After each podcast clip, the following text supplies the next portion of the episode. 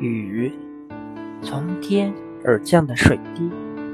雨主要是由云中冰晶或雪粒因水滴转移、碰撞、合并，不断增大到上升气流无力支撑时下降融化而成。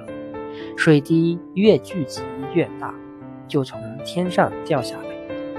雨的成因多种多样，有毛毛细雨，有连绵不断的阴雨，还有倾盆而下的阵雨。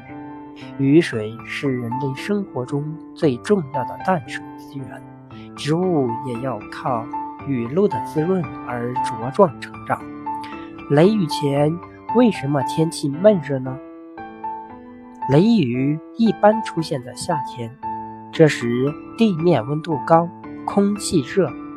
这时由于地面水分充足，蒸发旺盛，地面的水被蒸发成了气体状的水蒸气，空气中水滴多，湿度大，再加上温度高，人体汗液不易散发，因此会感到十分的闷热。